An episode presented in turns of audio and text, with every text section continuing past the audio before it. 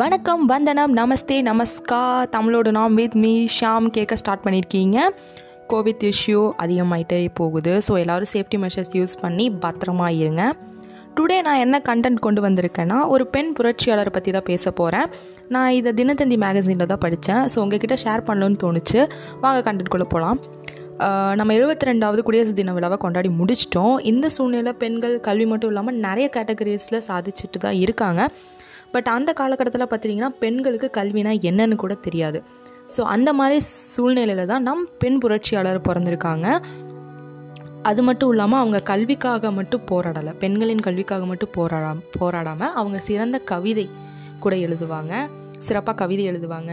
அதுக்கப்புறம் சாதி வேறுபாடு ஆணாதிக்கம் இதெல்லாம் கூட எதிர்த்து போராடினாங்க. அவங்க பேர் பார்த்துட்டிங்கன்னா சாவித்ரி பாய் புலே அவங்க எங்கே பிறந்தாங்கன்னா மகாராஷ்டிராவில் பிறந்திருக்காங்க. ஆஹ் சாவித்ரி பாய் பார்த்துட்டிங்கன்னா அவங்க இந்த மாதிரி சூழ்நிலையில் பிறந்தனால அவங்களுக்கும் சிறு வயதில் திருமணம் அதுக்கப்புறம் கல்வி வாய்ப்பு கிடைக்கல. ஆனால் லக்கிலே பார்த்துட்டிங்கன்னா அவங்க கல்யாணம் பண்ணி கொடுத்த கணவர் அவங்க பேர் பார்த்துட்டிங்கன்னா ஜோதிபாய் புலே. அவர் வந்து இந்த மாதிரியே பெண் புரட்சியாளர் பெண்களுக்கு கல்வி கிடைக்கணும். இந்த மாதிரி அவரும் புரட்சி பண்ணதுனால ஜோதிபாய் தான் வந்து பார்த்துட்டிங்கன்னா நம்ம சாவித்ரி பாயை படிக்க வச்சுருக்காங்க. ஸோ தன்னுடைய கணவரோட அந்த தாட்ஸு சாவித்ரி பாய்க்கு பிடிச்சு போய் சாவித்திரியும் அவங்களும் ஒரு பெண் புரட்சியாளராக ஆயிருக்காங்க.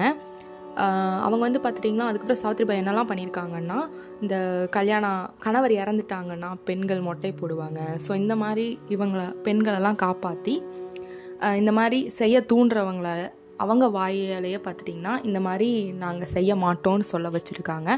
அது மட்டும் இல்லாமல் பாலியல் வன்கொடுமையால் பாதிக்கப்பட்ட பெண்ணை காப்பாற்றினது மட்டும் இல்லாமல் அவனோட பையனை அதாவது அதாவது அவங்களோட அந்த பாதிக்கப்பட்ட பெண்ணோட பையனை தத்தெடுத்து சாவித்திரி பாய் அவங்களோட பையன் மாதிரி பார்த்துக்கிட்டு அந்த பையனை டாக்டருக்கும் படிக்க வச்சு இராணுவத்தில் டாக்டருக்காக வேலைக்கு அனு அனுப்பிச்சிருக்காங்க.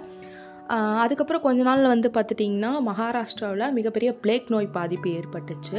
அந்த நேரத்தில் ஆங்கிலேய அரசு இருந்ததுனால அவங்க பயங்கரமான சட்டத்தெல்லாம் போட்டு பிளேக் நோய் பாதித்தவங்களை தள்ளி வச்சாங்க ஒதுக்கி வச்சாங்க ஊரை விட்டு.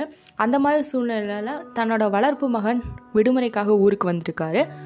அவரை வந்து இந்த பணியில் அதாவது பிளேக் நோய் பாதிக்கப்பட்ட நோயாளிகளை காப்பாற்று பணியில் ஈடுபடுத்தி அவரை வந்து ஹாஸ் சாரி ஹடாஸ்பூரில் வந்து ஒரு மருத்துவமனையை துவக்கி வைக்க சாவித்ரி வந்து ரெக்கமெண்ட் பண்ணியிருக்காங்க. இந்த மாதிரி நீ அவங்களுக்கு ஹெல்ப் பண்ணணும் அப்படிலாம் சொல்லியிருக்காங்க. இந்த மாதிரி சூழ்நிலையில் ஒரு பத்து வயது பையன் வந்து பார்த்துட்டிங்கன்னா பிளேக் நோயால் பாதிக்கப்பட்டிருக்கான். அவனை காப்பாற்ற சாவித்ரி போனாங்க. ஸோ அந்த பிளேக் நோய் சாவித்ரி பாய்க்கு பரவி அவங்க இறந்துட்டாங்க. ஆனால் வந்து அந்த பத்து வயது பையன் உயிர் பழைச்சிட்டான் இந்த மாதிரி தன்னோட வாழ்க்கையவே வந்து சேவையால் நிறைத்த அவங்கள வந்து இன்னும் இந்தியா வந்து என்ன மாதிரி கொண்டாடுதுன்னா இந்திய கல்வியின் தாய் அப்படின்னு அவங்கள வந்து பெருமை சேர்த்துருக்காங்க. அது மட்டும் இல்லாமல் இவங்களை நவீன இந்தியாவின் முதல் பெண் ஆசிரியர் அப்படின்னு சொல்லி கூட பெருமைப்படுத்துகிறாங்க ஸோ இந்த கண் இந்த புரட்சியாளர் பற்றி உங்ககிட்ட சொல்லணும்னு நினை நினச்சேன். இது கொஞ்சம் உங்களுக்கு மோட்டிவேஷனாக இருக்கும். முக்கியமாக வந்து பெண்களுக்கு இது ரொம்ப மோட்டிவேஷ்னலாக இருக்கும். ஸோ ஸ்டேட்யூன் வித் ஷாம் அடுத்த கண்டத்தில் மீட் பண்ணலாம். பாய்